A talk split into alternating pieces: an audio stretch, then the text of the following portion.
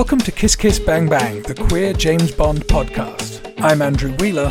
And I'm Shane Holland.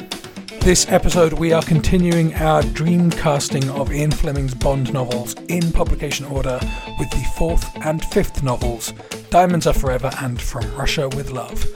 Before we get to that, Shane, have you been up to anything Bondy this week? Well, I was going to talk about something that came across uh, my news feed, uh, which you know is curated by some bot that knows absolutely nothing about me, and I got this one article that said like, "Ooh, Ana de Armas is be has Oscar buzz about her uh, for her role in No Time to Die," and I got super excited because I really, really wanted to believe that, and I looked into it, and literally it was just like one article from ScreenRant.com, oh. some aggregate picture site that had like no legs whatsoever. I was so disappointed. I was so excited to talk about that. Goddamn Screen Rant, it is the worst. It's... It literally is the worst. Always misleading. Five yeah. things you knew about blah blah blah, and five things you didn't. I knew all ten things, damn it. So, uh, just to like completely pivot, I want to talk about like the pop culture that has sucked me in, uh, since we spoke last. And I think you're going to like whack me over the head for telling me to get into this the moment it started. But I binged Yellow Jackets in about the space of a week. And my God, what an experience. What incredible storytelling. Uh, it feels like Lost meets Lord of the Flies. Uh, but if the Lost Riders knew what their plan was, right. like it, it, like this is a show that feels like it has an end game and they cannot wait to tell you, and you're just gonna have to wait five seasons to figure it out. Yeah, I mean, the fact that, that it has the split timelines so that half the show is set contemporarily means they must have an idea where it's going, right? Like, yeah, like we know which char- they know which characters they want to bring back, yeah. and they know which characters aren't going to come back, and you know all shows kind of evolve as they go along. But uh, it feels like there's a very strong uh, writing team and visionary behind this, uh, and I don't have any of the names in front of me, um, but uh, I, I yeah, I'm just loving the show, and it's such a masterclass in how to build a mystery and have the answers be the most obvious and the most I don't want to say mundane, but sometimes the answer is exactly what it was going to be. Uh, yeah. Uh, it just uh, you know, we're we're so used to fantastic storylines and plots that we've kind of become accustomed to, you know, the big thing happening. And when it's actually the small, it can be so brilliant and so much more human. And I don't know, I think, uh, I think a lot of film and TV could take a, take a note from that show. I hope it does. Yeah. Anyways, enough about me. What about you? What's the bondiest thing that you've done this week, Andrew? Uh, so I was listening to Deadline's Crew Call podcast, uh, which had an interview with Barbara Broccoli on it. Um, I think Michael G. Wilson was also there, but Barbara's way more interesting. Um, that you could. That is pretty much sums up how we feel about Barbara Broccoli and Michael G. Wilson in general. Yeah, it's like Michael G. Wilson can be in the room, but uh, I'm just waiting for Barbara to speak again. You know, um, and I think this interview got like picked up because one of the questions, of course, that, that she's asked is, have you given any thought to who the next Bond is going to be? And she's sticking to the same line as she always is, where she's like, we're not going to have that conversation. We're not even entertaining that conversation until. Did you hear the movie's coming back into theaters? She right. says to pivot. Yeah. and so she's like, you know, until Daniel Craig's time is over, and it's not over until the, the movie is like a memory, uh, mm. we're not talking about it. So, but uh, of course, the follow up question was, well, is Idris Elba still in contention? And she said, well, Idris is a great friend of mine, and uh, oh. and he, we always, you know, we know he's expressed interest, and we always talk, and you know, just a very like we're not casting Bond, and Idris is a friend of mine, and that's the whole thing, which then gets p- picked up by everyone as, oh, Idris Elba's still in the running. Idris Elba's going to be the new James Bond. I maintain he is at what forty nine years old he's past the, the, the peak for playing it would have to be such a limited run yeah. for it to be worthwhile. Not and not to say that you know actors in Hollywood over the age of fifty five can't be action stars. There's plenty who are proving that you can. Be. Oh yeah, but but I don't know. There there's something about the fact that James is in his mid thirties to mid forties that I don't know feels appropriate to the job title. yeah, I think so. So yeah, it's been this uh, this uh, weird situation online where I disagree with both sides of an argument because there's the people who are like. Idris Elba should be Bond. He's only 49. Roger Moore was 50 when he became Bond. And I'm like, that's not a good case study. right? Let's look at the end of that run and talk. Roger Moore was definitely too old in his first movie, let alone his last movie. Um, but then the people who don't want Idris Elba to be Bond are like a bunch of, you know, racists who can barely disguise their, their Venom. So it's like, well, I don't want to pick either of your sides because I don't think it should be Idris, but I do think that it could be Regé-Jean Page or, or uh, John Boyega or, you know, many other black British actors that we've talked about in previous podcasts. And maybe some will come up in this podcast. We'll see. Um, but it's not Idris anymore. I don't think it should be Idris, but love him to death and, and, you know, he can be an action hero in his own set of movies yes, it doesn't all need to be James Bond. I'm, Idris is perfectly capable of being a starring vehicle of any kind of franchise if he wanted to. I would think so. Yeah. The dumbest comment I saw uh, was a guy saying, "Oh, actually, I'm more woke because I don't think Idris should be Bond because uh, why would a black person be defending empire and colonialism? I'm like, well, uh... that's that's not. you don't know what woke is. Number one, and number two, plenty of black people do serve their country. Um, you know, it, it's a little more complicated than that, you know? Yeah, the mere fact that you're calling yourself the most woke person in the room is a giant red flag, yeah. so. no one woke ever calls themselves woke anymore. That's right. For every episode of Kiss Kiss Bang Bang, we recommend a cocktail that matches the theme of the episode or maybe just our mood. This week, Shane, what have you been shaking up?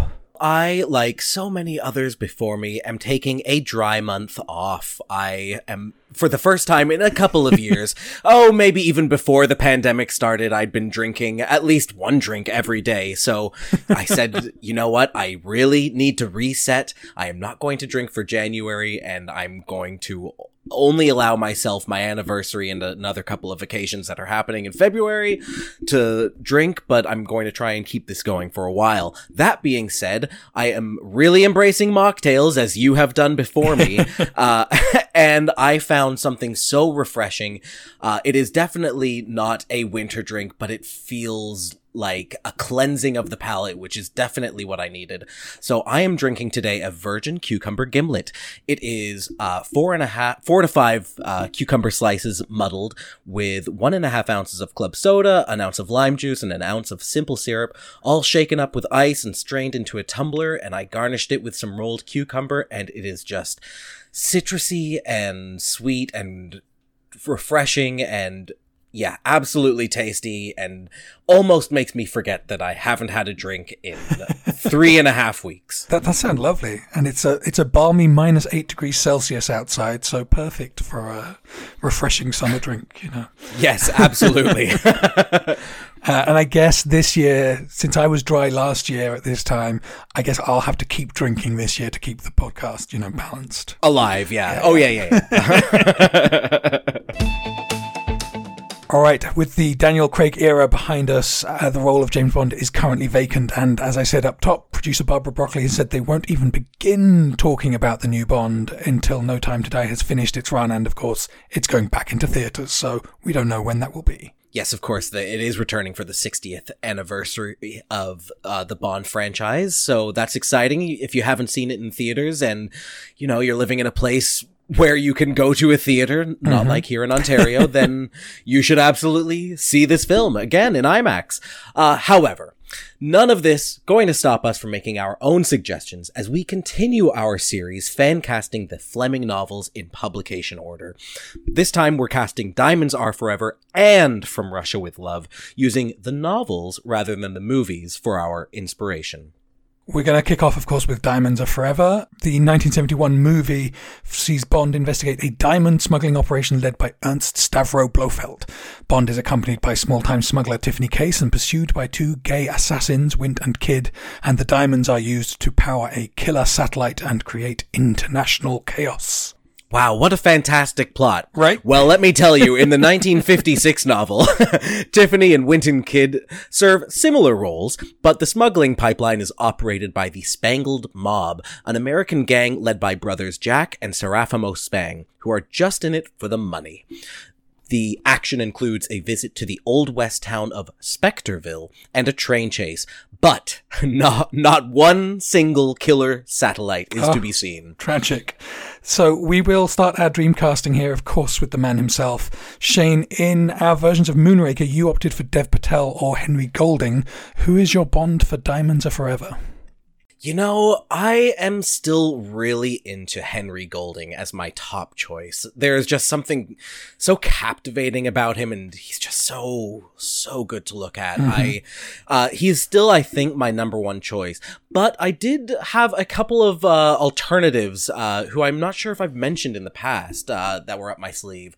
Um, first, I wanted to mention Alfred Enoch, who most people know as Dean uh, something from Harry Potter films. Right. Dean Thomas. There we go. He is, you know, i- he's in his early 30s and he is pretty fun to watch. And I don't know, I just think it might be a nice, refreshing change to have a young black man in the role instead of, you know, the Idris Elba conversation of it all.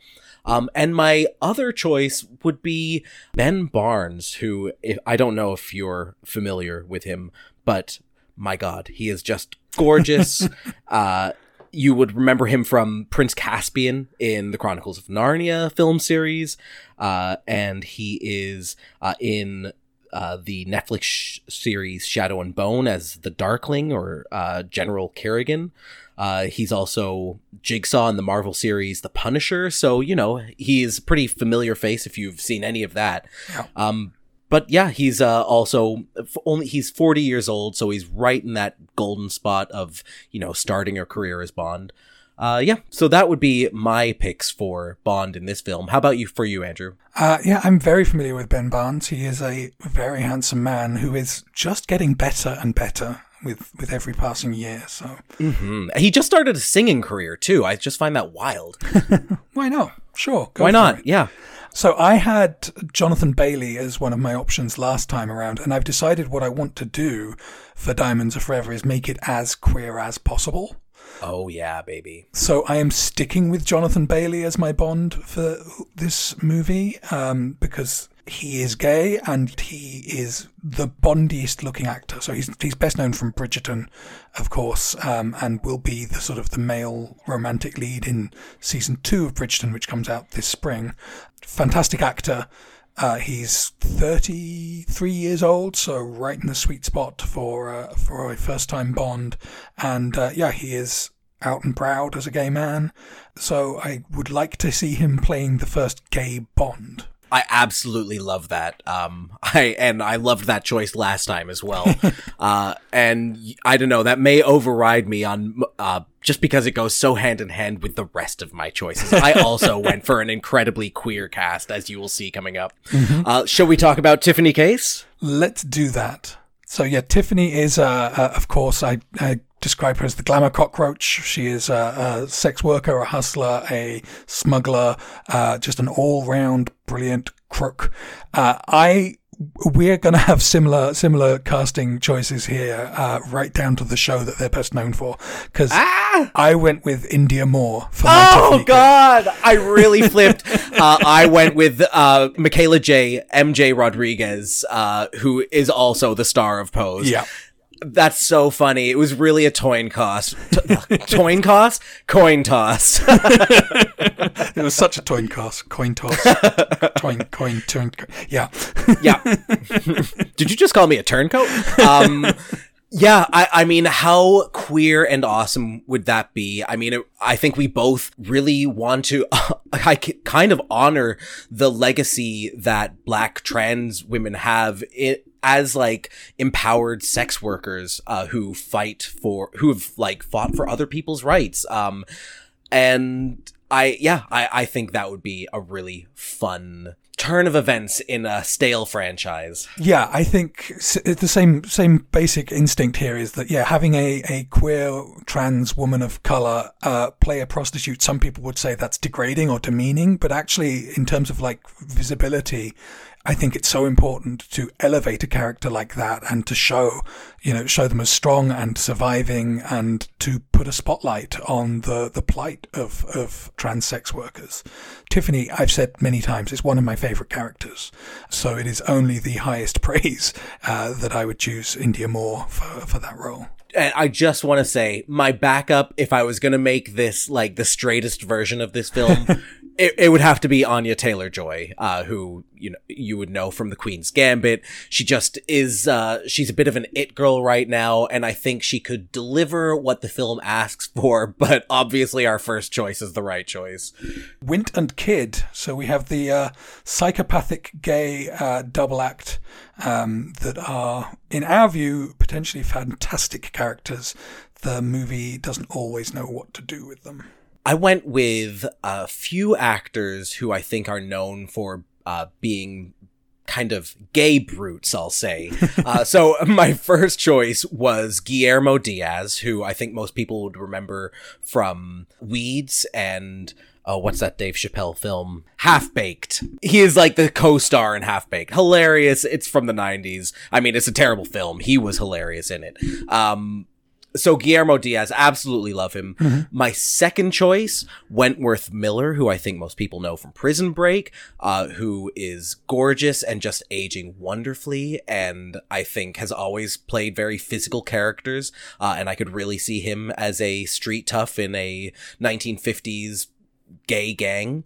Uh, and then I think uh, those two are kind of they have to be one of them has to be Wint, uh, but they can't both be Winter Kid. The the kid of it all has to be Colton Haynes, who is just like you know a pretty boy and is also a bit of a badass. If you remember him from Arrow uh, and Teen Wolf, I I just love that pretty pretty white face. So that would be my choices for Winton Kid.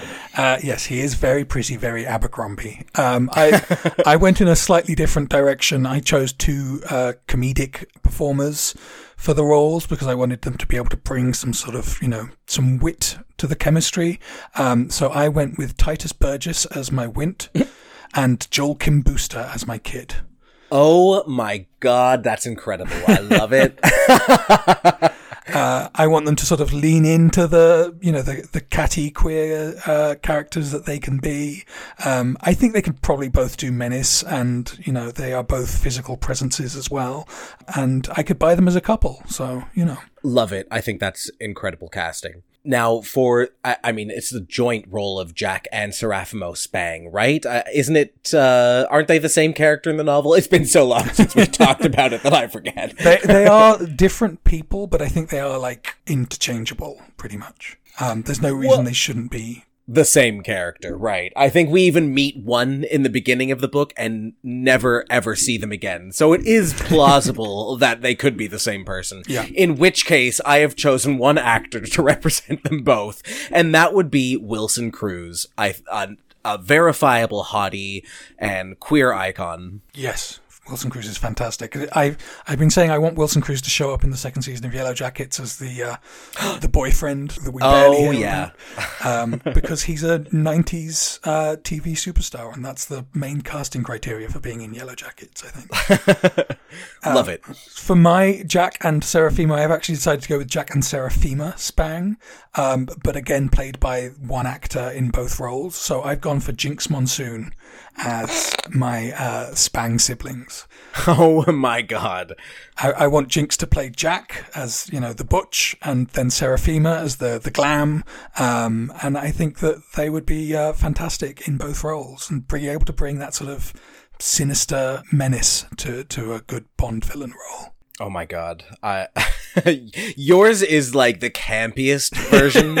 uh, it's much closer to, you know, the 71 film and I'm loving it. I, I have I have like gone for like we are following the script as a bible people. yeah, you are you are adapting the book. I'm remaking the movie with the book's plot. oh, incredible. Uh two sides of the same coin. Um, so let's talk about our Felix Leiters here. Yes. Uh, yeah, I had Dave Franco as my previous Felix Leiter, but of course Felix Leiter can change every movie uh, if he wants to. So I've decided to go for a non-binary Felix this time around. I'm casting Asia Kate Dillon in the role. Um, Asia Kate Dillon is best known from the show Billions, uh, but has also cropped up in you know was in one of the John Wick movies, um, Master of None.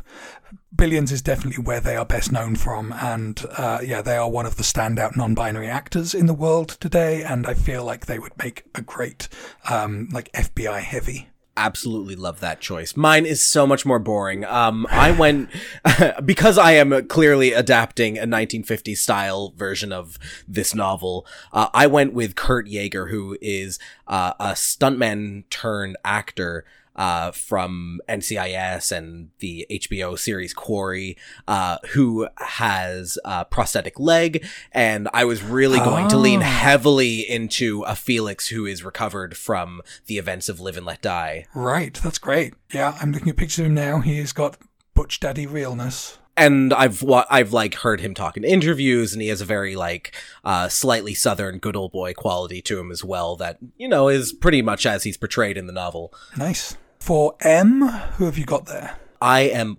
absolutely loving Iain Glen in everything he does, and I'm watch I'm like binging the last season of Titans right now, and he's so silly and fantastic as Bruce Wayne in it. I would love to see him as M. Yeah, Iain Glen, I've never thought of him as M, but yeah, he has got the gravitas and the sort of. Um, he would be a very suave, sexy M. Yes, yes, and very weary, just very tired. Yes. I had a couple of options here. I was I was thinking Fiona Shaw because again I'm casting all queer actors in my roles. Um, the only problem there is that Fiona Shaw plays basically M in Killing Eve. You know, the her character yeah. in that show is very you know it's an intelligence head, so it's the same. Um, so instead, I I thought you know who I really want to put in this role. It's the same person I cast as Loelia Ponsonby last time around. so uh, T'Nia Miller uh, from Haunting of Bly Manor. She Loelia has been promoted to head of section. Uh, and, and Wow, is- what a career right? it's it's unexpected, but uh, but there you go. Sometimes careers take a take a swerve. Um, so yeah, That's a great choice, though. I mean, such a like, just such a powerful looking woman. Uh, Yes. yeah. yeah, she's got a great intensity, but also she can deliver softness. Um, I think she would make a really compelling M. Absolutely love it. Should we talk about uh, technical aspects of our casting here? Mm-hmm. So, I, as campy as yours is, I really, I, I wanted to kind of also bring some camp into what I, I clearly saw as a very serious uh, cast list. Yeah. Uh, and so I thought, who does camp better with a terrible cast than Justin Lin. Just watch the most recent Fast and Furious movies and you'll know what I'm talking about. Like, these people are all, like, in the most serious dramas they've ever been in, in the craziest fucking films. That's true. Uh, so I think Justin Lin would have a good handle on this uh, cast of quirky characters I put together. Uh, but I am so excited to hear which icon you've chosen for your director. I have chosen someone that I think could handle the quirk and the weirdness. I have chosen the Russian doll director Leslie Headland. oh, um, you know, uh, Russian Doll is one of the, the great breakout sort of shows of the last few years. And I think Leslie Headland uh, is quirky enough and interesting enough and queer enough that, that she could bring a great sensibility to this movie. really love that. That sounds very fun. What musical act do you think you would have in this uh, fantastic faggy film of yours? I mean, you want it to be outre, you want it to be queer, you want it to be camp. It's Lil Nas X, baby. It's Lil Nas X. That's absolutely right. You are not wrong. Uh, the second time we've basically agreed today. Yeah, L- there's only one choice for a new "Diamonds Are Forever" song. Yeah. Let Let's talk about some of the you know the minor acts in this film, of which there are a bunch. Uh, yep, there are some some great little uh, minor roles here. So Shady Tree, who is a terrible stand-up comic in the movie, but is a sort of ju- jeweler fence in the uh, the book, if I'm remembering correctly. horse trader Yeah. and, and go and go to man between the Spangs and the Detroit mob or something.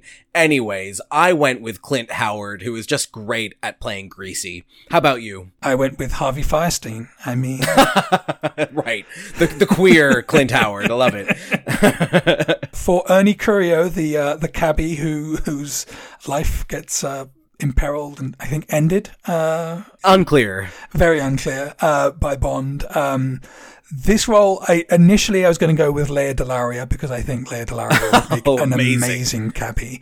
Should be in a Bond film for sure. Right. But then I thought, because I've got Leslie Headland as the director, even though she's not queer as far as I know, Natasha Lyonne should have a cameo in this movie. Oh So- yeah. And Natasha Lyonne's accent as a as a cabbie would just be perfect. Oh, absolutely. So much better uh, than my choice of Tyler Posey, who I think most people remember from Teen Wolf. You just wanted to put another pretty boy in the cast. That's- That's exactly right. okay. And then we have uh, the home team.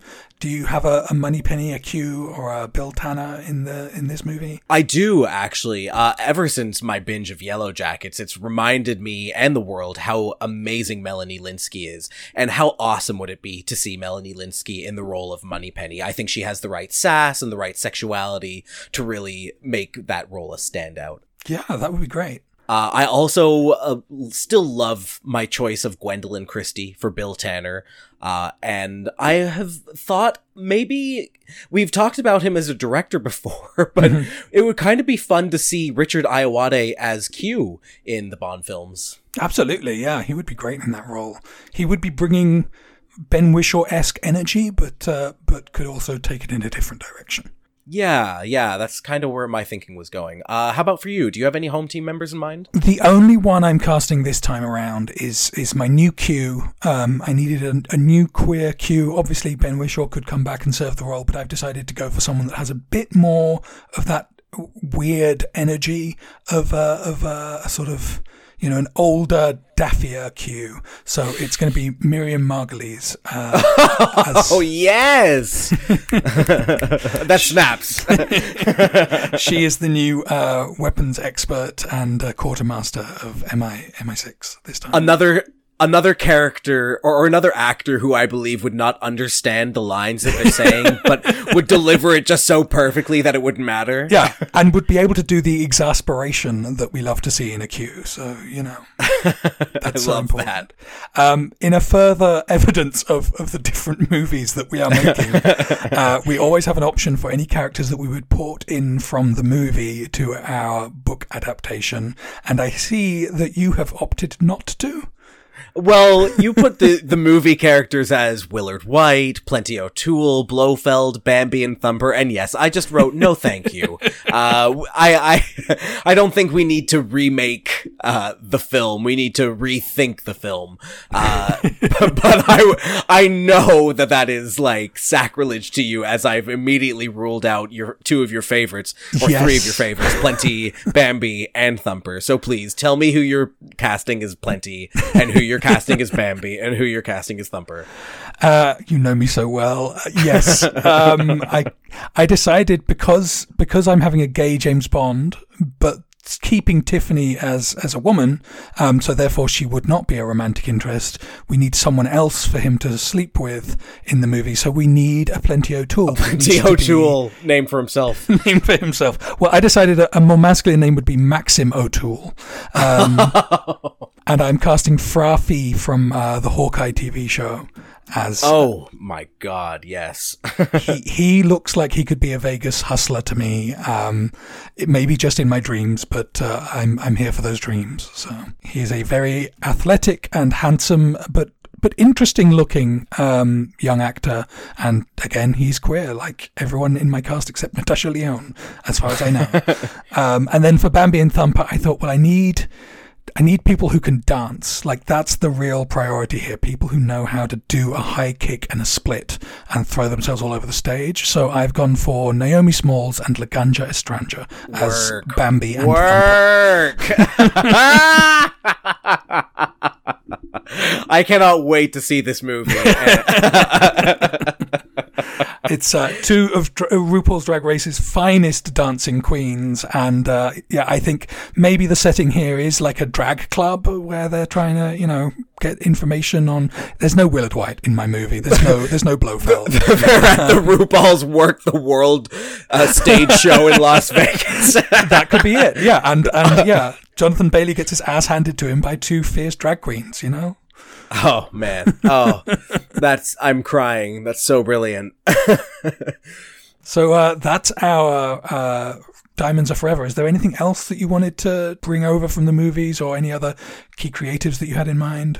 Honestly, you've just blown me away so much. I thought mine would be a little campy, but I I, I didn't know what full camp would be until I saw your list here. So I- thank you for that. I came into this one with a mission, Shane. Yeah, I, I know you did. Like, if I'm going to get to make my favorite movie of all time, well, not probably not true, but one of my favorite movies of all time, if I get to remake that my own way, then we are turning it all the way up to 12, baby. Yeah, that's the only way to do it. 11 is for the straights. 12 is where it's at. But yeah, I would definitely try to keep it closer to the book. Uh, like we wouldn't have, as I said, no Willard Whyte, no Blofeld, none of that stuff, no satellite in outer space. But I think like you do need something for the diamonds to lead you to other than just, oh, we want to have lots of diamonds. And it can't end with a train crash off screen. There, there needs to be, yeah, that end piece still needs to be reworked, uh, from the novel to the film. Like, it just doesn't quite work. So yeah, there's, there's something that you could tweak there to make it really fabulous and fun. Yeah, I think Spectreville's a great setting and I want to Yeah. see it. Uh, but I just don't know what you would do there, but it would be not exactly what's in the book for sure. Much more bombastic. Well, let us take a giant pivot, I think, uh, from the gaudy camp of diamonds to r- the severe gray landscape of uh, Eastern Europe in From Russia with Love. The 1963 movie version involves a plot by the criminal organization Spectre to discredit Bond by luring him into a honeypot trap with the beautiful Tatiana Romanova and the promise of a Lektor cipher machine, and then eliminate him at the hands of the assassin Red Grant. The plot of the 1957 novel is exactly the same, except the plan to destroy Bond is orchestrated by the Soviet intelligence operation Smersh, and the cipher machine is called a Spektor. So if Smersh has a Spektor, it's the novel, and if Spectre has a Lektor, it's the movie. Oh my god, what? Is that clear? yeah, cle- uh, as clear as it's ever going to be. so let's start once again with our choice of Bond. Andrew, are you sticking or twisting? I'm sticking. Um, this is going to be the end of my Jonathan Bailey trilogy, I think. Of uh, Ooh, a trilogy. Yeah. Not been done yet, but I love it. uh, uh, yeah, isn't that strange that there hasn't been a three-time Bond yet? There's all the other numbers from one to seven, but not a three. Um, so yeah, Jonathan Bailey. I will try to think of a new Bond next time around, but I just wanted to stick with him for one last queer Bond movie. Um, so what about you? I um I think I'm sticking with Henry Golding still. Uh but I also for this one in particular just wanted to throw in a possibly a hint of something different with Joshua Orpin, uh, who plays Superboy on the TV series Titans and is just absolutely gorgeous. And he is beautiful. uh, yeah. uh, he's a new uh he's a Kiwi actor. And I think uh, he he does a, an American accent pretty well. I'm pretty sure he's good at accents in general. I, I I think I'd like to see him in this role I'd like to see him in anything. I mean, or nothing. or nothing.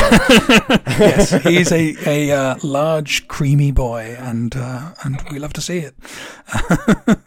but I w- want to talk about Tatiana Romanova. uh, if you have seen the film Valerian and the City of a Thousand Planets, you'll remember the iconic opening scene with the princess and the pearl, and she's absolutely gorgeous. And that princess is played by Sasha Luss, uh, who also appears as Anna in the TV series Anna, and she is just blonde and like alabaster skinned and absolutely gorgeous and totally Russian.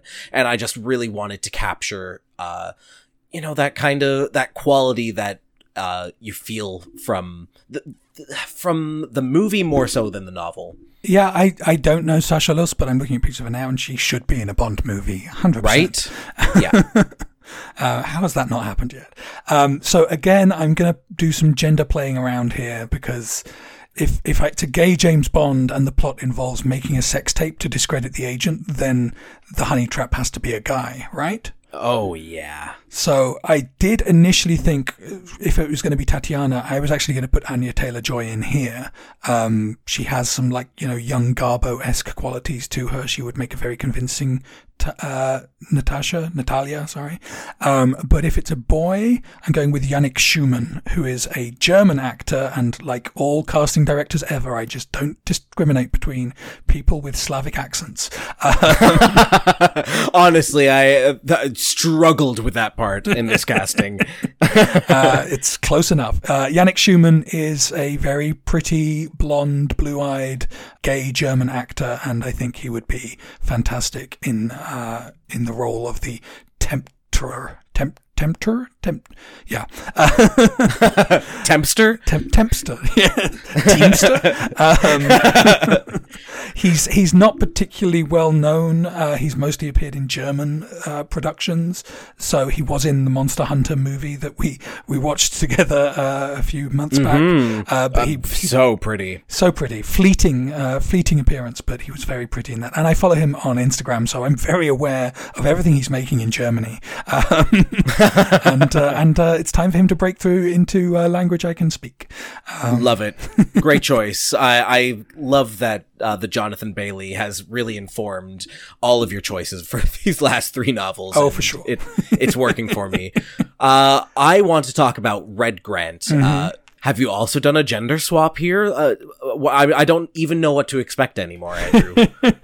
you know, yeah, I went back and forth on this because, yeah, if, if you swap Tatiana, do you also swap Grant because there is that sexual tension potentially between the characters, and and I obviously I like that, but then you have very few women in the uh, in the movie, and, and I don't like that so much. Uh, so I did, in fact, I thought about Chris Hemsworth because I love to see him in a towel getting punched oh, in the yeah. stomach.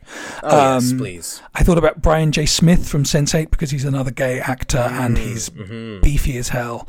Um, yes. But in the end, gender swapped Red Grant, there's only one actor, and you've already named her previously. It's Gwendoline Christie. Gwendoline babe. Christie. Yeah, of course. yes. Gwendoline Christie as an asexual, um, like killing machine, automaton of death. Mm. Yeah. Uh, basically, she's already done the role. It's perfect. Yeah. uh, what about you? I see you have some choices. Yeah, I so if we're sticking with the Henry Golding option, then I think uh, that Red Grant should probably also be a little more into his 40s. And I think the obvious Irish white boy choices are Michael Fassbender and Jamie Dornan. Michael Fassbender has, I think, long been ruled out of the Bond role, but what a great anti-Bond he would make, right? Yeah, that's uh, true. Uh, and and I mean Jamie Dornan gorgeous, but he also has kind of a dead-eyed look about him that I think you need in this role. Um, but I I love my this actual choice, which I would stick to, which is Jack Reynor, another Irish actor, Irish American mm-hmm. actor, uh, who people would recognize from Midsommar. He plays the boyfriend in the bear suit, and I mean, talk about dead eyed and beautiful and also menacing. I I think Jack would be a really fun choice to play Red Grant. Yeah, uh, he's he's very pretty, Jack mm-hmm. Reynor. Um, yes, love him would again would love to see him dressed in just a towel getting uh, punched in the stomach. Yeah, that's or less. Um, it's true. You're making the movie. I did uh I just did some deep diving for Darko Karim because I really like casting people based on where they're from uh, instead of trying to cast people uh, who could possibly fit the role if you know what I mean. Mm-hmm. Um so I went with actual uh, Turkish actors who are working uh, kind of abroad and I don't I must be honest I don't know any of them but these 3 that I've chosen all look like they could like fit this role of Darko Karim perfectly. So I'm going to ask you to look up uh, Haluk Piyes. Uh, oh, oh, hello, Haluk Piyes. Oh my goodness. Hi. yes, he is absolutely daddy material. He is gorgeous, uh, and he is a pretty big. He's been a pretty big star in Turkey for over twenty years, I think. Um, and then my other two choices are also just uh, gorgeous and slight daddy vibes. Can Yaman? Uh, the great cr- classic Christina Aguilera song, Can You Man? Yes. Uh, oh, hello. You can take me out to dinner. Um, Mm-hmm, My goodness, that man has a lot of abdominal muscles. Yes, and a great beard. Oh my god. Great beard, great Uh, head of hair. What do they yep. put in the shampoo in Turkey? Oh, th- thickener, baby. uh, and last but certainly not least is Mehmet Akif Alakurt. Oh, this is the uh, this is the kill you and you'll say thank you version, right? Yes. He looks deadly. Um, yes, a Turkish actor, model, and apparently weightlifter, and yeah, uh, I mean, we don't like the character of Darko in the novel, but I think with some clever casting and a complete change of the dialogue, y- we could make this work. well, if nothing else, you've given me some new people to follow on Instagram. So You're uh, welcome. I've I've only ever been to, to Turkey uh, once, and I never left the airport because it was just a stopover. Um, but even from there, the men, my goodness, it's it's uh, it's a real shame it's illegal there. yeah, right? Yeah, if only you could do anything about it. I mean, Grindr still works. Anyway, Who have you chosen in this role? well, I did I did do the same thing initially of looking for looking up Turkish actors, um, and saw many absurdly handsome men. Um, uh, so I considered going the same route, and then I thought, well, what about Turkish American actors? And a name came up, a name that's not that dissimilar to Darko Karim. Um, Darcy Carden is a Turkish American actor. Um, you will know her as Janet in The Good Place. This is a huge departure if she were to play the role of the head of intelligence in Istanbul, uh, but I want to see it. Oh. Oh my god. Once again, blowing my mind. I mean, that's wonderful. She would just be Darcy Karim, you know? It's yeah, exactly. Uh, I, I mean, I, I wonder if she's also a horrible human being who enslaves women, uh, for devious purposes. maybe. I mean, it's not like uh, evil lesbians are not canon for this novel. So. No. but maybe Love it. Maybe we wouldn't go quite so dark with Darko in the uh, this version. no, no. I, I, I think we're both agreed there that we can make some structural changes Yeah. to this fantastic novel. Oh yeah. Well, I, I Andrew, I, I, you're just gonna blow my mind once more, I'm sure. But who have you chosen for Rosa Klebb? Rosa Klebb is a is a tough role, and I uh, you know I thought about casting you know obviously casting someone Russian would be great, casting someone mm-hmm, Slavic would be mm-hmm, great, but then I mm-hmm. thought of an actor who I love, who I just think could inhabit the butchness of the role really well, and that is Rachel House. I can hear you googling even now. Rachel House is best known actually from the movie Thor Ragnarok, where she plays uh, Jeff Goldblum's right hand woman Topaz. Oh, oh my God! Yes. She's- oh yes. She also has appeared in all Taika Waititi's movies. Like she's a New Zealand actor. Um, she's uh, like a terrific comic performer, but obviously she can also bring some serious gravitas. Um, she's one of the voices in Moana. Uh, yeah, she's so good. She is not the least bit Russian. She's an indigenous actor. Um, but, and I don't know if she's queer or not, but I think she would be a terrifying Rosa Klebb. Absolutely love that choice. Uh, I went with someone who uh, is also not Russian, um, but someone who I think uh, helped awaken the love of independent film and just crazy film. Uh, Franca Potente, the star of Run Lola Run, is just one of my favorite German actors. Actors and uh, I think she also has a bit of a Lotte Lenya vibe about her as she's grown older. And yeah, I think if we're looking for someone who could play butch and cunning and smart, uh, that would be my choice. Oh, that's interesting. Yeah, I would not have thought of Franca Potente because I can only really remember her as like a nubile twenty something. um, but yeah, I think she would be able to to slay in the role. That leads us to M, and uh, I'm sticking with T'Nia Miller for this movie.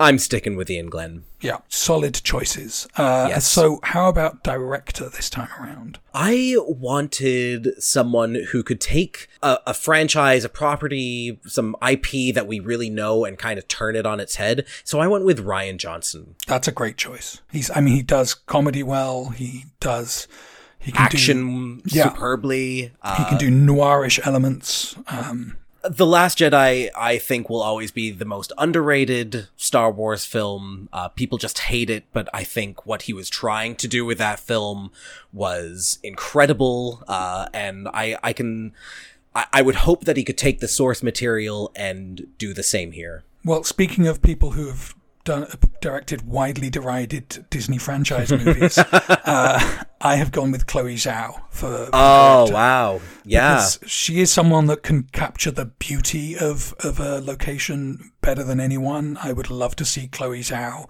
capturing a, a, a uh, Istanbul sunset and, you know, infusing that warm honey light into the sort of street scenes. Oh, yeah. I imagine that would light up the whole Eastern European section of the novel, too. Uh, and for musical act, um, I had a couple of choices here. This is, I finally found a Russian to put in my movie.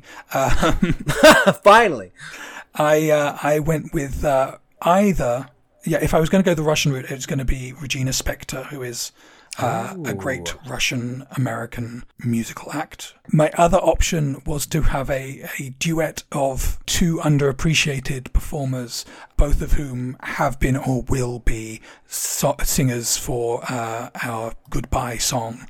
Um, so Elizaveta, who is a Russian opera singer and uh, pianist, um, you will hear a little bit of her at the end of the episode, and uh, Natacha Atlas, who of course is this amazing Egyptian uh, slash Belgian singer who did that amazing version of "You Only Live Twice" uh, that we played out with on a previous episode. So they both give you the sort of East meets West uh, that is so crucial to this storyline.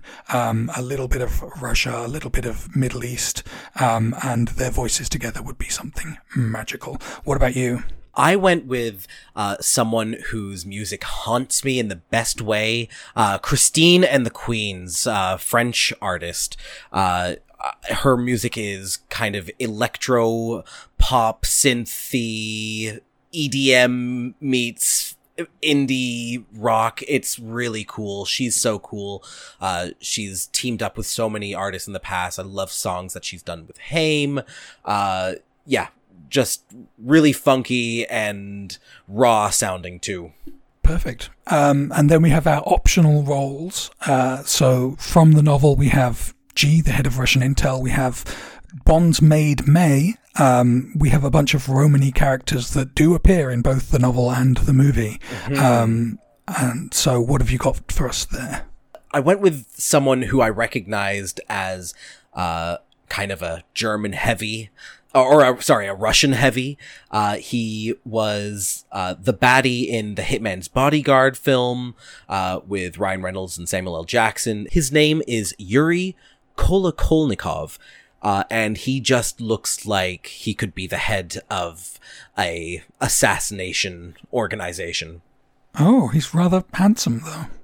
Oh, absolutely. Yes, he looks like he could be. He could. He could beat you up in a fight, but you'd want to, to let him. he's he's kind of angelic for a thug. Um, okay, all right. This is filling me with uh, with all kinds of ideas. Um, I went the more the old man uh, route for this one. I considered what's Mikhail Baryshnikov doing right now because he's acted. Oh my god! And that would just be like iconic. Um, but he hasn't acted in a while, and he's been old for a while now, so maybe he's uh, enjoying his retirement. So uh, I've got Donald Sutherland and Frank Langella as my options. Ooh, Donald Sutherland, always a great choice. Yeah, like the guy just plays great villains. Um, so yeah. Uh, you haven't chosen anyone for May. I'm shocked. Shocked. I, you know what? I I honestly was thinking maybe Miriam Mar- Margolyes, but I thought that was too demeaning, so I could not. That's fair. Yeah, it, it isn't it isn't the plumbest of roles, which is why I considered maybe Lulu could do it. Uh, oh my god! I on I looked at Lulu too. I was looking at like famous Scots, and Lulu was at the top of the page. I was like, hmm, maybe that that would be fun to bring her back. I'm so yeah. Maybe it is Lulu for me. yeah, just just a half day. She just has to come in. She has to deliver some waspy lines, and then she's gone. It's fine. Um, so yeah, Lulu was an option. Phyllis Logan, uh, who is the housekeeper in in Downton Abbey. Um, I mean, it's a little bit typecasting. And then Shirley Henderson, who is a fantastic uh, Scottish actor. Who this is well beneath. Um, yeah, yeah. Well, that's the problem with this role is that whoever you cast, like, you have to give a shit role to. yeah, but maybe it's a recurring role. You know. yeah. Well, uh, you will see it. Probably is. Yes. Love it. And then for the uh, the Roma characters, I gotta say, I struggled so hard with this because I didn't know how to do this right. Uh, and uh, yeah, I, I just bowed out of the race on this one. So please tell me that you did not. I could not think of any. Well, I mean, you know, I looked for Romani uh, actors um, because it seemed like uh, the thing to do. It's very hard to find people who who are uh, successful Romani actors who have like any kind of name recognition, and I assume that's probably partly prejudice and and tied to the prejudice. I think there probably are many people with Romani heritage who just don't advertise it. Um, it's so hard to know. But also, if you are a Romani person, you can come from anywhere in the world. So Yes. there is no like one ethnic type to be uh, Roma. So I would say if we were casting Vida and Zora, first of all, we would throw out the whole thing about them fighting over a man. Um, Oh yeah. maybe just get some like a Romani dance troupe, some people who are artists who could use the spotlight and and and would be creating a, a showcase of Romani culture, and that would be. I mean, that's perfectly classic Bond film to throw Yeah. in an actual artistic uh, endeavor that gets, you know, too little screen time that we would probably dissect and say, who is this for? Yes. what is this? What is going on here? Um, I did have an option for Vavra, um, and it is the Anglo-Iranian actor Kayvan Novak. He's very funny and he has great presence and he's hotty. Um, Oh, and he he's is. He's best known for, for being Nandor in What We Do in the Shadows, which I have been just ingesting for over the past couple of days. Yeah, I, I've loved him since the movie Four Lions, which he was fantastic in. Uh, he's so funny and so charming. And as Nandor, he's kind of already dressed like Vavra.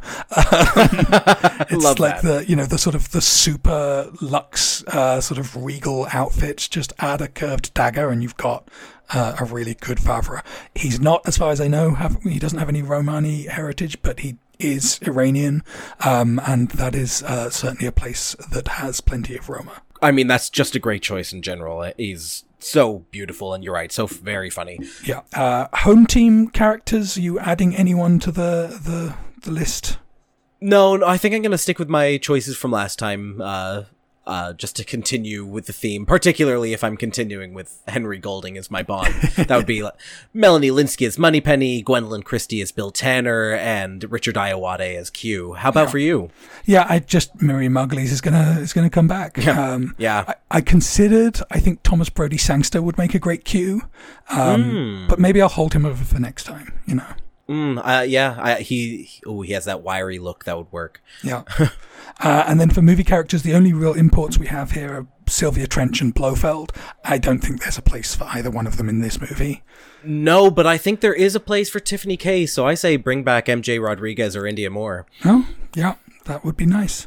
Uh, is there anything else that you'd want to port over, or any other changes, updates that you'd want to make? I feel like we've broken it down pretty mu- pretty well and pretty recently as well. Yeah, no, it's true. People can go back and listen to our episodes on the novels and the movies um, to see what we thought of both. But uh, yeah, the From Russia with Love is still one of the most faithful adaptations. So um, I, I think there's nothing much that needs to change. Perfect.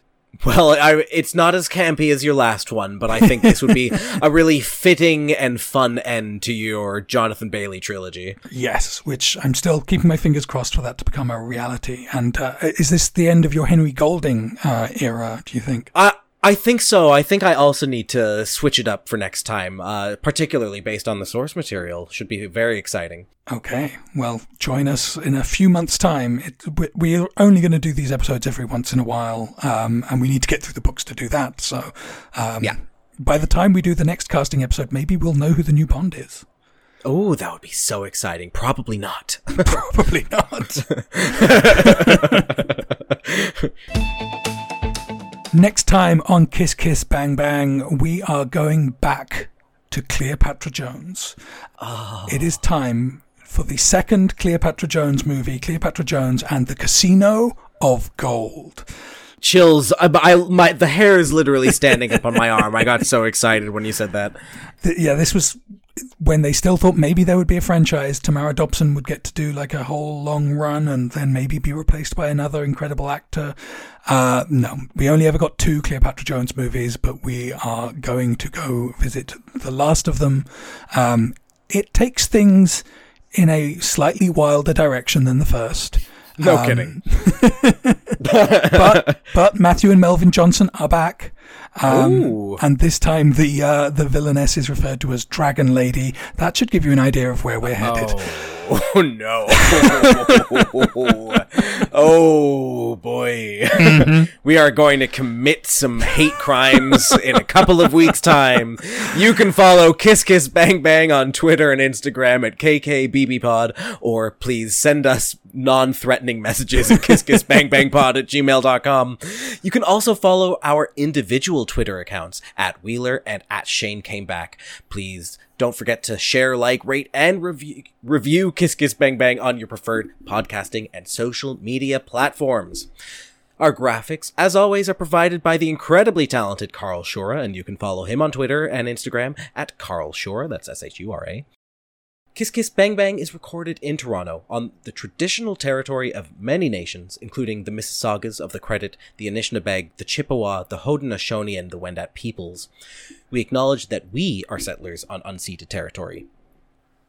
And you know, we love to end every episode with a fantastic piece of Bond related music, and Andrew, what have you got for us to cap off this fantastic week? Well, I mentioned her earlier in the episode, Elizaveta Khripounova, who is a, as I said, a, an American, Russian American uh, singer and pianist. And this song, Meant, uh, was on my old uh, James Bond sound alike playlist that I used to, to have on one of the streaming services a, a while ago. and I, I sort of rediscovered it uh, looking for a song for this episode because I said she's Russian. And this song definitely sounds to me like a Lost Bond song. If silence can heal, I know it can kill. Mm-mm, I feel it's caress. Oh my god, it's got the bond chord in there, it's got the rhythm, uh, it's haunting. This is a perfect choice. Yeah, I could care less. If you've never heard Meant by Elizaveta, uh, I recommend you check it out. I mean, you're listening to it right now, but go and give her some views and some uh, some some plays. Mm-hmm, say, oh, you can. Don't want you to see.